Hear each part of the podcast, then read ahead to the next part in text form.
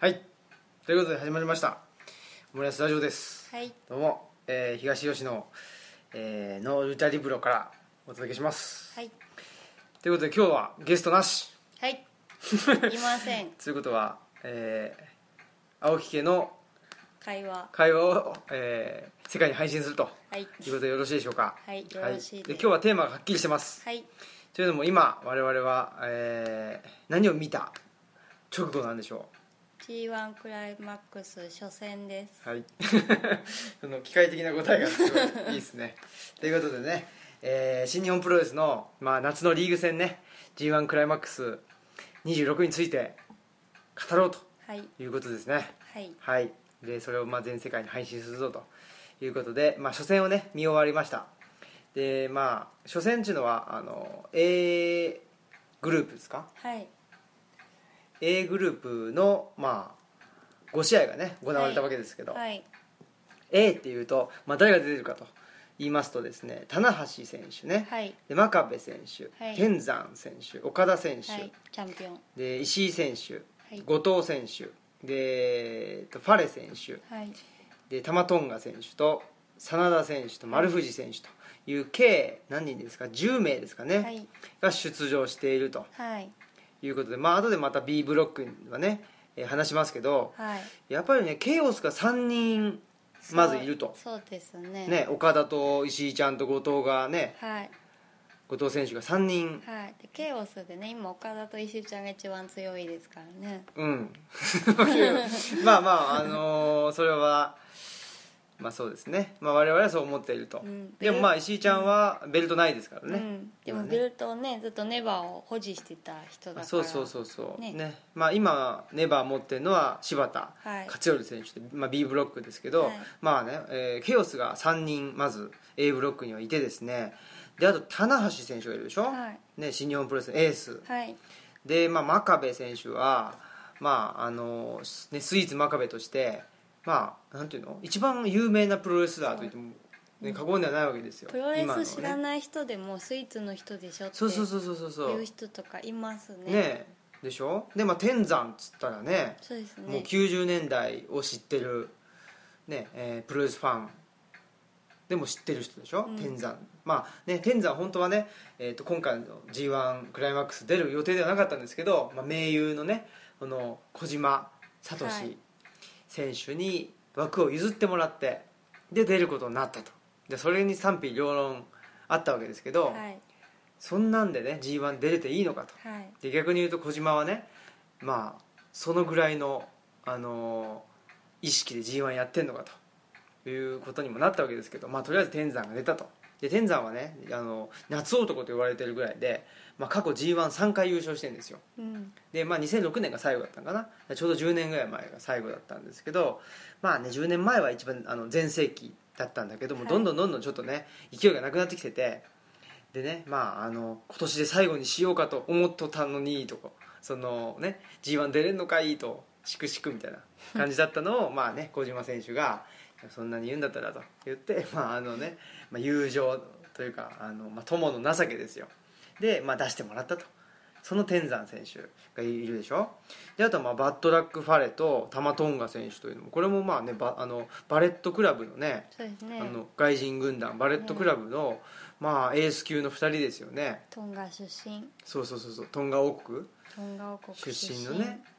最初はなんかあの新日本の道場入った頃はなんか悪かったらしいですけどなんか親戚だっていうのが分かって、うんあの仲良くなったというこの2人です、ね、分 かんなかったんですかそうらしいですよででなんか遠い親戚だっていうのが分かって、で仲良くなったとうんへーはい、であと真田選手ね、まあ、真田選手はもともとは、えー全日本プロレスにいてでその後にね武藤選手が作ったねレッスルワン武藤圭司が作ったレッスルワンに行って、まあ、その後あのアメリカでねグレート真田としてだからまあそのなんていうのグレートムタですようんだからまあ武藤選手の後追いというかねに憧れてやってた選手でで最近、ねえーと内藤選手があの作ったね、えーロスインゴ・ベルナブレス・デ・ハポンというグループに入って、まあ、ヒールとして活躍しておるという選手でしょであと丸藤選手って言ったらプロレスリングノアですよね、はいまあ、業界第2位の団体のもうエースですよね、はいまあ、その新日本プロレス以外からね丸藤選手が入ってきたということで、まあ、要するにですねこれはあと B ブロックで話すうーことになるかもしれないんですけどちょっと A ブロックに偏ってんじゃないかとうんいうのがこの青木家のね相違ですねそうですねスター選手スタはーがねちょっと多いよね強い、うん明らか強いですよ強ね、いし花があるしね、うんなんかなんていうのその話題もねやっぱりねそうですうね、ん、どう考えても A ブロック、クの人の方が話題をね多く持ってるっていうき感じがしますねうん。注目度がねどう考えてもね高い選手が多いですねですね。で一応ですね、えーまあ、今日初戦が終わったわけですけど初戦はですね棚橋真田でね、えー真田選手が勝ったとうんだからまあ日本新日本のエースが、ね、負けたということです真田強かったですね真田強かったですねやっぱりね岡田とやった時も思ったけど、真田強い、強さに説得力がありますそうねですねう、ん、でなんかその、うんあんまりなんだろう蹴ったり殴ったりっていうねあのファイトスタイルじゃないんだけど、うんやっぱりあの最後のねドラゴンスリーパーですか同時めドラゴンスリーパーね、なんだっけコールドスカルといううん名前がついてたかな、同時めドラゴンスリーパーにどんな状況でも入ってきてどこからでどこもからでもあねの体勢になんかいつの間にかなっちゃうっていうのがすごいすごいですよねあとちょっと棚橋の体が心配ちょっでとねだからタナがまあ2月にね、えーからあ2月かな2月かから、まあ、欠場してたわけですよそうですねねでななんだっけななんかまあその筋、えー、と腕の筋肉をもうが断裂してしまってもう全然あのーなんていうのだから逆に言うとその筋肉があることで腕が重いとでうんその重みがあることで、えーまあ、腕が痛いとうんいうような状況になってしまったんですよね棚橋選手がね。でまああのね g 1の記者会見をね見てても思ったんですけどもねどう考えてもちょっと棚橋一回りちっちゃくなったんじゃないかと。小さいねえ今まで棚橋に対して小さいと思ったことないですないけどね、えー明らかにちっちゃかったですね、でちょっと心配になっちゃってね心我配に々なもっあちゃらったあ腕の棚が、うんね腕が本当にあの金消しみたいだった のに細くなっちゃったのと腕が金消しみたいだったそうです ねなんか細くなっちゃったのと背中がなんかしょぼっとしててそうねちょっとやっぱ背中の筋力が落ちてしまってまあなんねかパントを張ってない、そうそうそうちょっと張りがなくなっちゃったしねうんちょっとまあリハビリはねしてあの筋トレもねしたということだったんだけどまあね徐々に試合を経て戻っていってくれたらいいなと思うんですけど、うんまあ、とりあえずねその棚橋選手が初戦で負けてしまったと抜けまいすうことなんですよでまあねだから真田選手もそうだし棚橋選手もその武藤敬司という選手に非常に影響を受けてうんいるわけですよだからあの棚橋選手が使うのはドラゴンスクリューねはいで真田選手はまあドラゴンスリーパーということでそのドラゴン殺法ですねはい、というのをまあ対応する選手で、まあ、ファイトスタイルがどっちかというとその似てるうん、選手ね棚橋選手はハイフライフローってまあなんだそのボディープレスねをするわけだけど真田選手は、まあ、そのラウンディングボディープレスといって、まあ、ムーンサルトプレスですねだからまあ後ろから飛ぶとうんいうことだけど、まあ、結局トップロープからね飛んでそれをまあ決め技にしてるという意味でも結構似た、ね、対決だったんですが、うんまあねき結構なんつうの拮抗してたとはいえちょっとやっぱり真田強いなとうん真田の強さを実感させられた、ね、試合でしたねエースが負けたいエースちょっと頑張ってほしきいなりですねいきなり負けました負けましたねでそのあ次、まあ、真壁対玉ちゃんで、えー真壁選手が勝ったと、はいまあ、これはいいでしょいいで すううんもうちょっとねもういいわっていうもうええわっていうね例の関西のツッコミがをしてしまいました私もあの、はい思わずねはいということでで次天山対石井ねこれ残念ながらというかまあねえーまあ私天山推しなんですよどっちかというとうんただねその石井ちゃんの方がやっぱり推してるんではいそれで、まあ、ちょっと石井ちゃんを応援ししてしまったんですけどちょっとね、まあ、てんまあでもこの試合もいい試合だったかなといい試合だったねえ思うけども、まあ、やっぱりその石井ちゃんぐらいのバチバチ感で天山をやってその天山がまあ何度かね新勝ですよね、うん辛く辛くも勝ったっていう感じで、うん石井ちゃんのやっぱ試合はね、うん基本いい試合だからそうですねそういうことなのかないやー石井ちゃんのね力とはいいうかそうですねまあだから天山選手次はねいつですかこの町田での玉トンガ選手との試合なんでむまあこれがちょっとねどうどう出るかっていうねここで難しいようん、ここでまあね、えー天山選手が、まあ、勝とうが負けようがねどういう試合をするのかとはいいうことでちょっと今後ね天山の試合というのが決まってきますねその後がね丸藤選手ですから天山は、ああ、ねどうなるかなっていう感じでですしょでうかその丸藤といえばですね岡田とやったわけです今日ね、はいメインイベントはいチャンピオンねね岡田今えー IWGP ヘビー級チャンピオンですから、はいこれ負けられないとはい言って挑んだんですが丸藤が勝ったと強これも強かったね丸藤がねうん丸藤強かったすごい速かった早かったね蹴りも早かったし、うんちょっとなんか間髪入れずにやられて、うん畳みかけられてちょっともう手出しできない感じがしてねもう全然なんていうの乾あの杯完敗でしたね、うん岡田選手ねなんか惜しくなかったです、ね岡田が本当に負けました負けたね、まあでもやっぱり最近のねあの岡田選手の傾向としてはなんつうんだろうねなんで勝ったのかなっていうのはちょっとね正直なとこうんろう、んあのこの前の、ね、内藤戦にしても、なんだろう今までの岡田と変わらないのにうんうんなぜ物語が動いていくのかというちょっとその辺がね謎うんに思ってしまうっていうのはちょっとね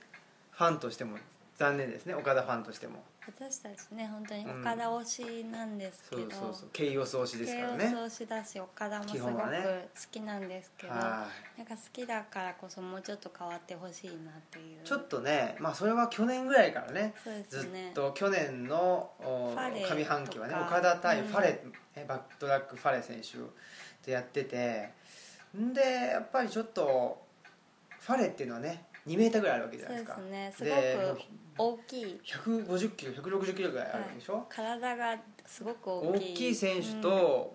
どうやって戦うのかということで、ほんね、あの我々としてはそのなんていうのかな今までの戦い方じゃなくてあーファレ選手に勝ってもらいたかったわけですそようですねね。なんか今まで岡田の新しい一面というかねそう今までの戦い方は基本今岡田って190センチぐらいあるし、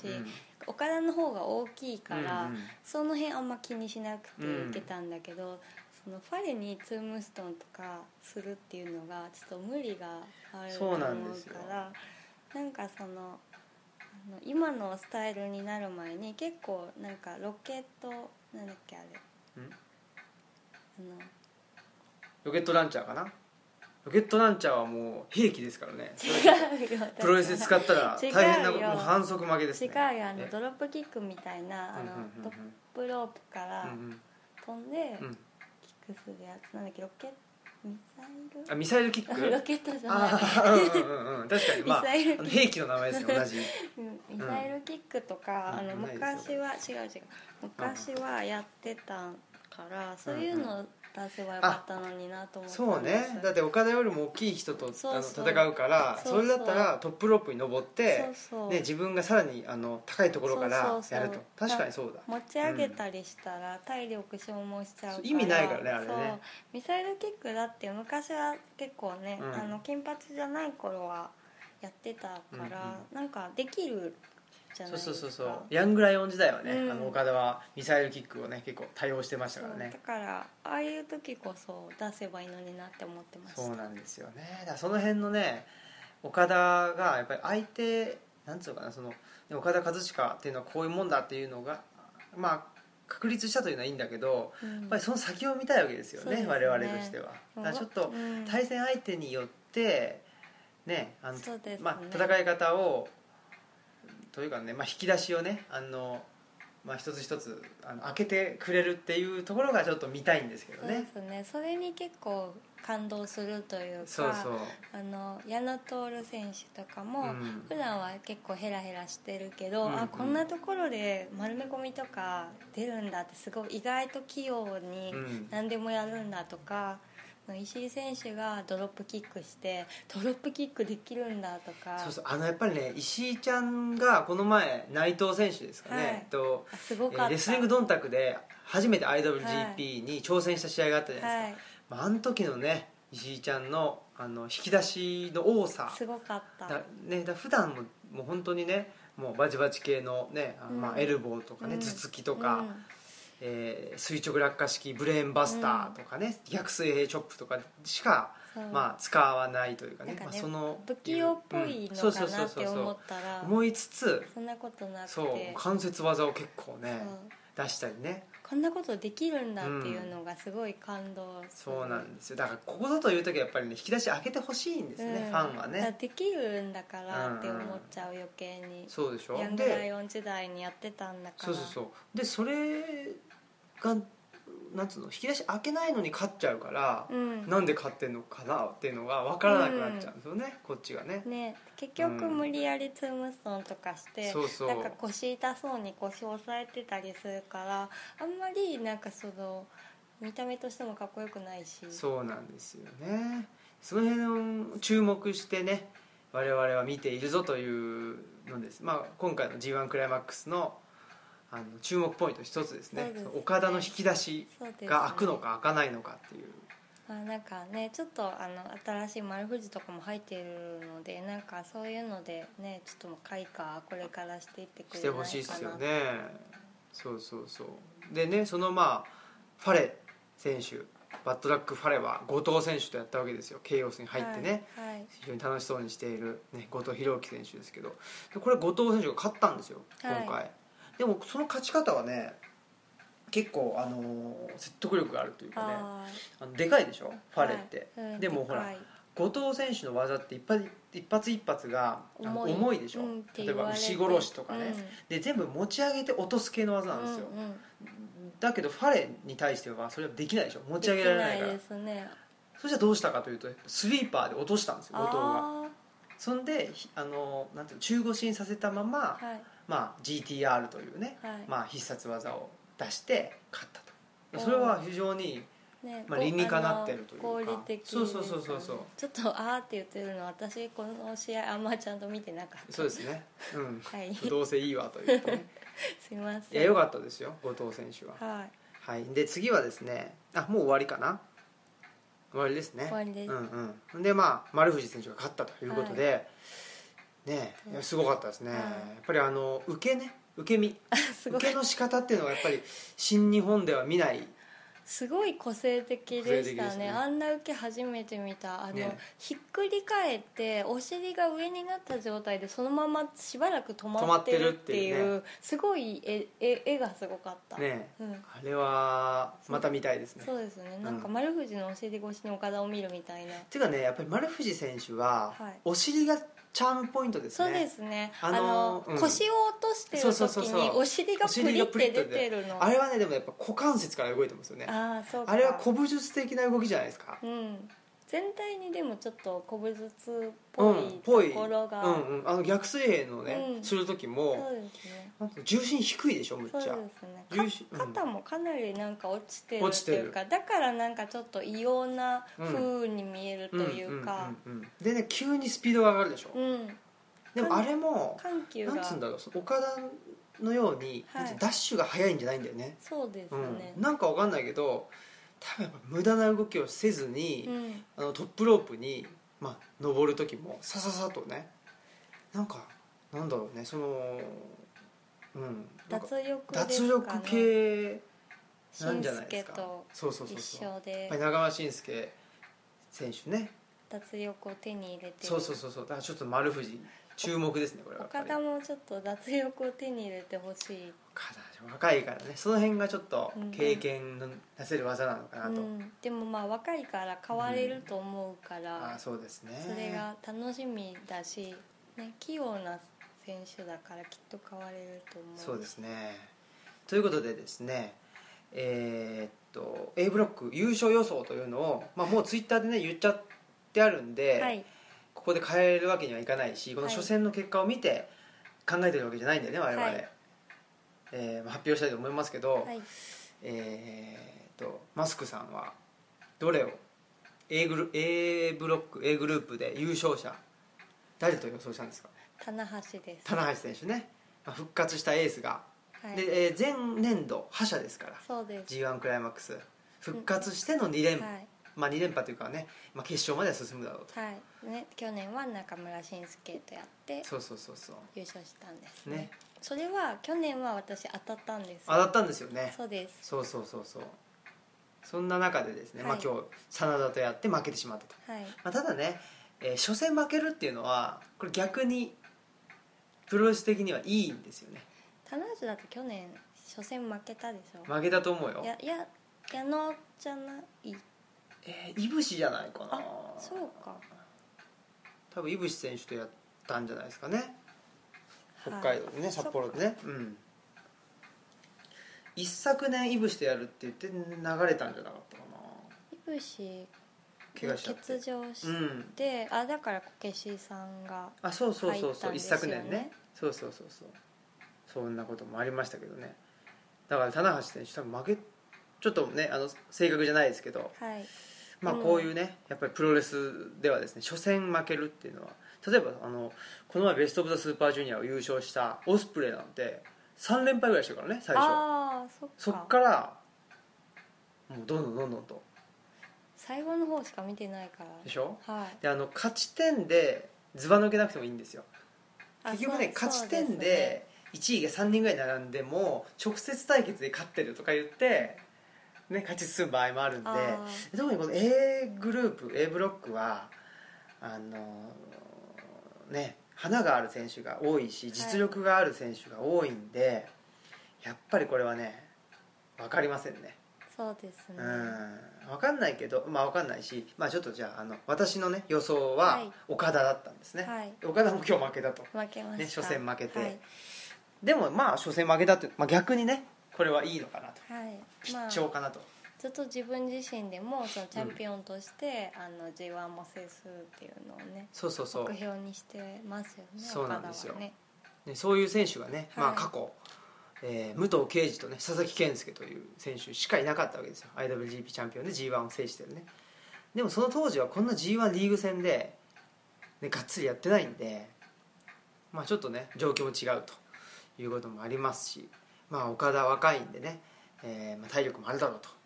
いうこともありますしちょっと今日見た感じだと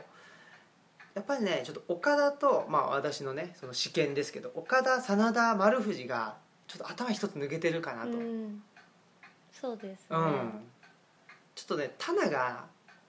そうですねタナちょっと今までの戦い方じゃちょっとあの肉体だとちょっと難しいんじゃないかと私も今日見てちょっとうん背中を見て特にすごいあのあ予想ちょっと間違えたかもって思います、ねえやっぱりちょっと長,、まあ、長期長期までいかないのかな中期欠場の結果ねちょっとタナどうかなとうんうんなんか1.4までには復活するにしても今回は無理かもって思いました、ねえちょっと不安になっちまいましたね、ちょっとまあ、そういうわけで、はいこんなやっぱりねあの予想を考える上でねえー一つその1.4っていうのもキーワードだし、はいもう一個やっぱりその最終戦が誰と当たるかっていうのがやあっそうぱですねり重要じゃないですかはいでそれ考えるとねタナが岡田なんですよそやっうぱでりすねうん岡田ですね、岡田と当たる両国で岡田そうで、えー、マカまあ真壁はいいかえーっと丸藤は丸藤さんはあ後藤と当たるんだね、ことか、うん、あとは真田天山もありますねうん、これでちょっと天山が完全にあの息の根を止められるっていう可能性が出てきたというねそれぐらい真田が強かったですねやっぱね真田ね本当殺せるんじゃないかっていうぐらい強いくややっぱ説得力がありますね、うん強さにすごい強いちょっと天山殺されるんじゃないかって不安になってきますね、天山し死なないでみたいなねちょっと悲鳴が響くのじゃないかっていう感じで、ちょっと怖いですけど、今日勝ってうん小島選手がすごく喜んでちょっと泣いてたんですけど、うんうん最後に あの腕の中でなんかちょっとねあの真っ白くなってしまうというね天山が真田によってねちょっとでもそんなようなね感じにも怖いですよね怖いですねうん真田選手は本当に怖いです、ね真田選手いややっぱ強さっていうだけ見たらねだからほらあのあれじゃないですかこの g 1クライマックスがやる前のね「絆ロード」っていうね、はいまあ、シリーズがあってその中でほら真田選手は、まあ、不本意ながら不本意ながらっていうのも本人も不本意だし見てる方も、うんあれだと思ってたけどやっぱ吉橋選手に負け続けてるでしょはいやっぱりその分あれかなと g 1で活躍するのかなっていうようなねあこともそういうことだそうそうあのほらね、えー私がね竹内義和さんとねブリティッシュバタードッグさんとやってるプロレス湯話の常連客のね、えー佐藤さんがはいおっしゃってましたよそういうあの見解もねそれは確かにそうだなと、でよヨッシーにちょっと負けるわけまあ、ないからねうんやっぱちょっとおかしいからね、まあ、そんなわけでちょっと A, A ブロックはまあいろいろとね語るところが多いですけど、まあ楽しみですねはいはいじゃあちょっと次行きましょうかはい B ブロックね B ブロックはじゃあ選手、えーですけど1人目がその柴田勝頼選手ねネバ現ネバー、えーの王者ですねーはいはいで次が永田裕二選手ですよ第3世代のねで次本間選手ねこけしさんですねはいで次がエルガンで矢野徹選手ね YTR ですはよ、いで吉橋選手ねで次ケニー・オメガで内藤哲也でイービルで、えーまあ、中島選手ということですよでまあねプロレスリングノアから、まあ、中島選手が来てるということなんですが、はいどうでしょうねここはまあ、えーまだね1試合もないわけですけどやっぱりちょっとね A ブロックから比べるとだいぶですねちょっと花がないなとそうです、ね、正直地味です、ね、地味だよねネバーとインターコンチがあるはずなんですけど、ね、あベルトとしてはね、はい今、えーっとエルガンかはいマイケル・エルガン選手がねでもねインターコンチチ巻いてますけどラダーマッチで取ったのでちょっと岡田にぶら下がってるベルトを取っただけのね人って言われてまししたたねしまあね柴田に対してもおっさんとばっかりやってねでまあ防衛してんじゃねえというふうに言われてたじゃないですか、はいその辺をねどうまああの跳ね返していくのかということなんですけどこれどうですかねえっ、と優勝予想としてはえっ、と私がねイービルにしたんですよ B ブロックね意外です、ね、これはね、えー大穴ですね、はい一種のまあやっぱり、えー例えば初出場で初優勝を遂げるというのはあの後藤選手がいたりね、はいえ後藤選手も夏男って言われてませんでした結構手、うん、 g 1に強いみたい g な1強いというイメージでね、うん言われてるんですけどまあちょっとね他に強い選手がいすぎるんでね、はいもうちょっと夏男っていうのはなかなかねあれなんですよなんて言うんだろうね、あのやっぱり1.4が一番のメインイベントなんで、その G1 クライマックスって、まあ、夏の、ね、お祭りなんだけどやっぱ1.4からするとちょうど、ね、あの1年の半分うん、はいの時点なんで何ですかね、まあ、地球の裏側というかね、はいあの裏日本みたいなもんで、はちょっとねあの B 面みたいな、ね、そうです、感じなんですよね。夏男でその IWGP で1.4で取った人なんかあんまりあんまりね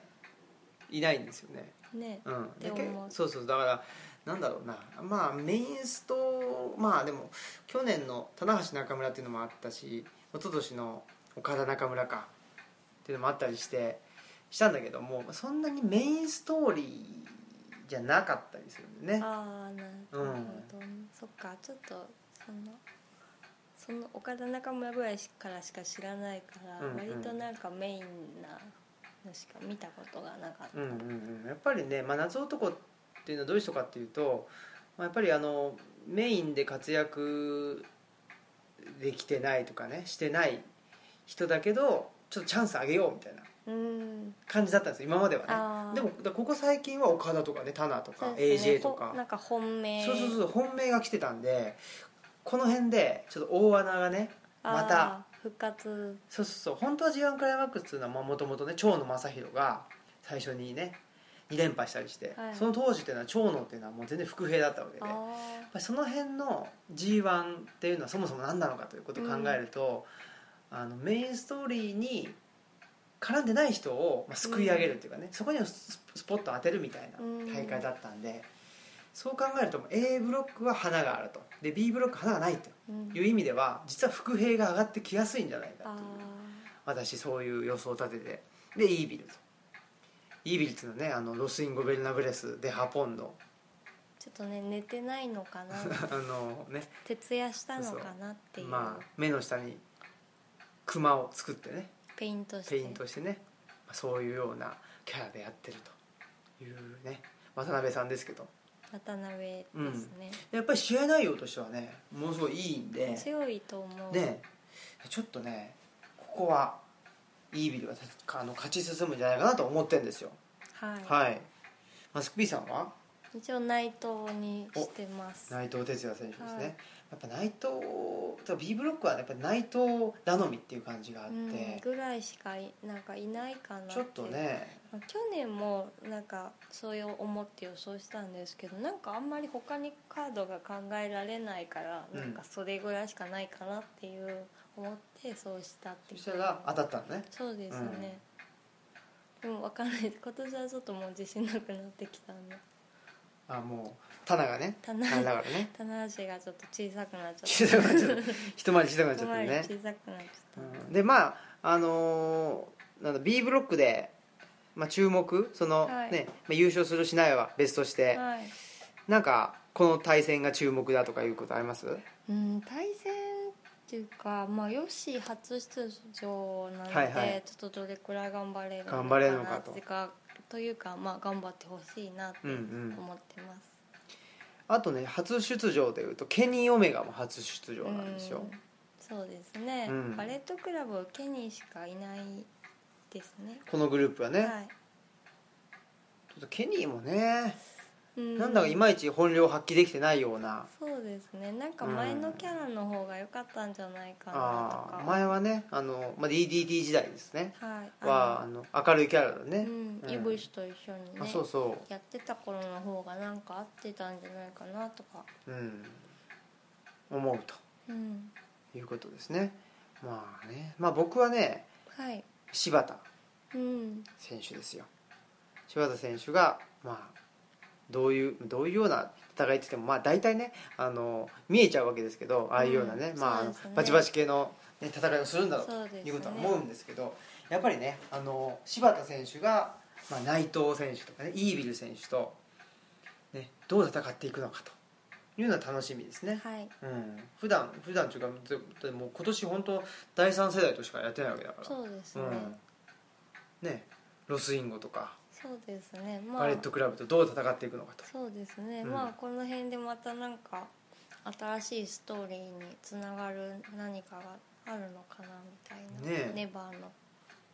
ネバーのねはいどうなっていくんでしょうかね一人世代闘争終わっちゃったんで終わってね終わらしてで次まあ本間選手は決ネまバってーにるけどうんもういやチャレンジしたんですあよチャレンジしたんですかしたんですよして終わったのそうで柴田がもう完膚なきまでにあ叩きのめしたんですよそうなんですか、うんあそっかそうまだだと思ってたまあだから本間選手がねまだねあのーなんていうのかな粘り強くねうん立ち向かっていくかもしれないしでもやっぱりちょっとねその個人的にはその柴田選手が、まあ、新日本ね所属になったけど、はい去年まではねフリーでやってたんですけど、はちょっとねやっぱりなんていうのかなあの軽く扱われてるという気がしてしままっているんですよね、やっぱりね、うんまあ、メインストーリーがねそのケイオス対ロス・イン・ゴベルナブレス、うん岡田対内藤っていうのがまあ特にね上半期はうん軸になってたんでまあ仕方ないのかもしれないんですけどちょっとね柴田選手のストーリーっていうのはまああのねえー一人世代闘争とはいいうのが終わりましたけど、なんかねそれもそのなんていうの第三世代にスポット当ててあ当てるためにそうですね、っていう感じがしてしまったりしてねちょっと柴柴田本位のストーリーっていうのはどうなってくるかなっていうね、まあ、そう同級生っていうのもありますしね後藤弘樹とねそうですねあれはどうなったんだと、なんか自然消滅みたいにうん、 どうなんかいつの間にか同級生タッグ解消してたみたいになってそうそうそうますそようねちょっとだからねあれはあれで寂しいしねでもたまにそのなんかリング上であったら柴田はなんか後藤にちょっと仕掛けたりとうんうんうかんしてますよね、うん一応ねしてますねちょっとその辺後藤選手が ね何のレスポンスもないっていうんだうからねネバーに挑戦したらいいのにとかねあそうだよだからねかつての同級生に向かって、だか柴ら田っつってそうそうそうだからねその1.4っていうのが大きな大会すぎるということで言うとこの g 1で同級生対決ってああいうのがあるんじゃないかということを言う人もいますなるほうんだからど A グループで後藤が勝ち進み B グループで柴田が勝ち進むとただちょっとやっぱ A グループのあのメンツを後藤選手勝がてない勝てるとは思えないね勝てないと思います多分今のなんていうのあのねケイオスに入ってもうのびのびとねなんかそのケイオスの生活を満喫してるね後藤選手がちょっとあの A, ね A ブロックを勝ち進んでくるとは思えないなと。思えないことですよね。はい、そういう意味でということはですねえーっと B あそうそうだから B がね B の最終戦はどうですか最終戦を見てみると柴田イービルなんですよあでしょでまあ永田本間、えーあとはあとはどこだこれかな中島エルガンかで矢野ヨッシあー慶応スタイルですね矢野よしうん、これはか、 まあ特にあれでしょうケニーケニーと内藤っていうのもありますねおー最終戦これもなんかあるあるのかなやうん、新っぱりた内に藤選手がロスインゴ対うんバレットクラブみたいになるんですかね、なるんですかねちょっと今ねワレットクラブもね微妙ちょっと微妙ですからね AJ とねうんカールおじさんとギャロちゃんもいなくなっちゃいましたからね、そういう意味でですね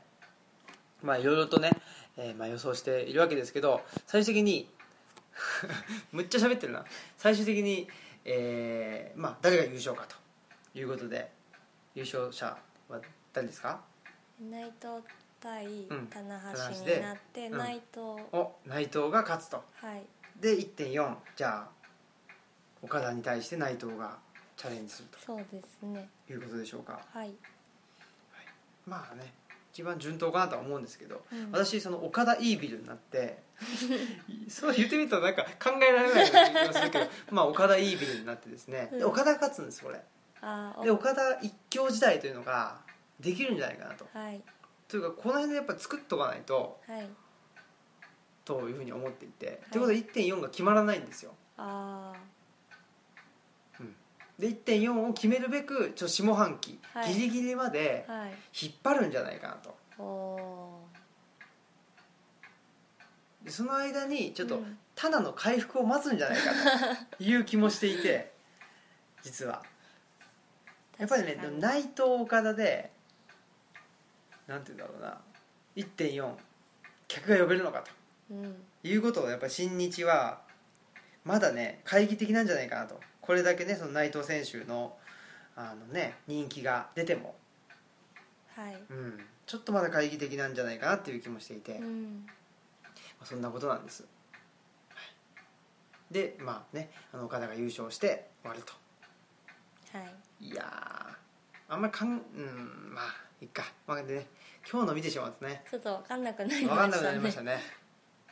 ちょっと今日の見るまでは絶対これしかないと思ってたんですけど、なんかちょっともう分かんなくなりまし分かんなくなりましたね真田内藤とかいうのもなんかたあもしあかしたらロスインそれないないや分かりませんねこりゃそれするとちょっと真田が勝っちゃうと思うんでそんな勝たないとおかしいもんねうんということでですね、えー我々が見に行く予定のあの大阪大会ねはいそのカード発表しましょはい。うえー棚橋丸藤おおお。おーこれはすごいですねだね丸藤エースにも勝っちゃったらねもうすごいですね新日侵略です侵略してきてほしいですけど来てねほしい、ねもう鈴木軍にノアをあげて どうぞどうぞってあげてで丸藤が新日に来ると来てほしいはい、で次真壁ファレこれははいはい、天山後はい藤あこれはでも指定対決ですからあそねっかうん牛殺しっていうのはね天山の首を負傷させたことからあそうか、ねついたわけですからもうだからクラッシャーですね後そう藤そうはね後藤選手は ずねっとだから真壁のこともクラッシュしてた、そうそうそうだからここでね天山のねあの息の根を止めてしまうの か天山真田戦までね持たないのかということもありますあと岡田石井ちゃんですよ泣け慶応る対決ね泣けるやつだこれどうなるんでしょうかあんまり見たことない見たことないですね試合ですね全然スタイルも結構違うし違うしね知って身長もすごい違います違ようねからねどうなるんでしょうかねというようなああとたまちゃん対真田ああおおこれはなかなかねしてかねやっぱりその真田の試合っていうのを見たいですねたくさんそうですねうんでもたまちゃんもやっぱ身体能力がすごいすごい高いねからなんかそれをみお互い見たいなって感じそうですね楽しみですね、はいはい、ということでね、えー、まあずいぶん長いこと喋ってますんではい終わりにしましょうかはいあえちょっとあプロレスに関係ないんですけど、はい、ジョージ兄さんってはいはいはいいらっしゃるじゃないですか、はいちょジョージ兄さんの秘密がはい明らかになったんですえジョージ兄さんの秘密はい、なんだろジョージ兄うさジんョージ姉さんだったんですかもしかして実はいや男性 なんいでや男すけ性ど、はい実はお互い知らなかったけど、はい私の父の元同僚らしいですあらでジョージ兄さんがジョージ兄さんあがらってことがだから私は子供の頃にジョージ兄さんに会ったことがあるらしいですあら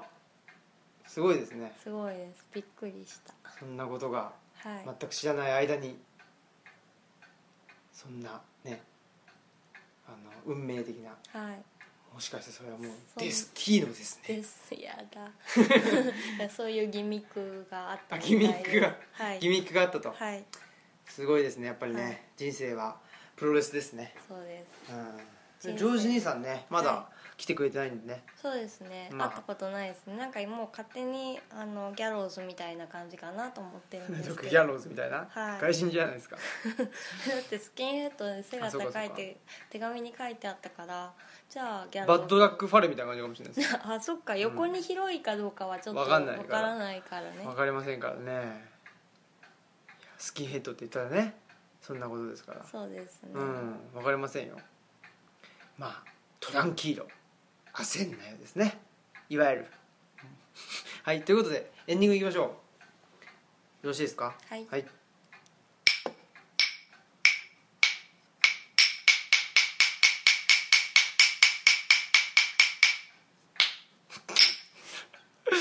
すごいですねこのまあいいやはいということでね、えー今回は、まあ、プロレス界ということでね、えーお送りしましたプロレス界なんですけどねやっぱり喋る人があんまりいないんでねはいうんはいうち2人っていうねはいうんやっぱりまあね酒井君とかねそうです、うんオムラジじゃない方のね酒井君とか、そうですね、えー西村君とかねそうですね、うんちょっと喋りたいそうですよねああいう人たちと、まあ、ちょっとねまだプロレス界やりたいもんですけど、はいまあ、やっぱりねプロレスについてね語り出すと止まらないということで、まあ、この g 1クライマックスの期間中はねもしかしたらもう1回ぐらいはいこのプロレス界をやってですね誰が聞くんだということになるかもしれないですけど 西村君かな西村君かな まあねでも、あのーぜひねこれを聞いてちょっとね見てみてもらいたいですねそうですうね、ん g 1クライマックスね楽しみですよはいわからないないやー本当に予想以上に丸藤強かっ丸藤強かったですね、い丸藤真田たはい強かったと強かった、いうことで、まあ、初戦のね感想ですね、はい素晴らしかったですね、はいということで、えー終わりにしましょうかはいはいということで今日のお相手は、えーオムラジの革命児青木とマスクでしたはいさよなさよらなら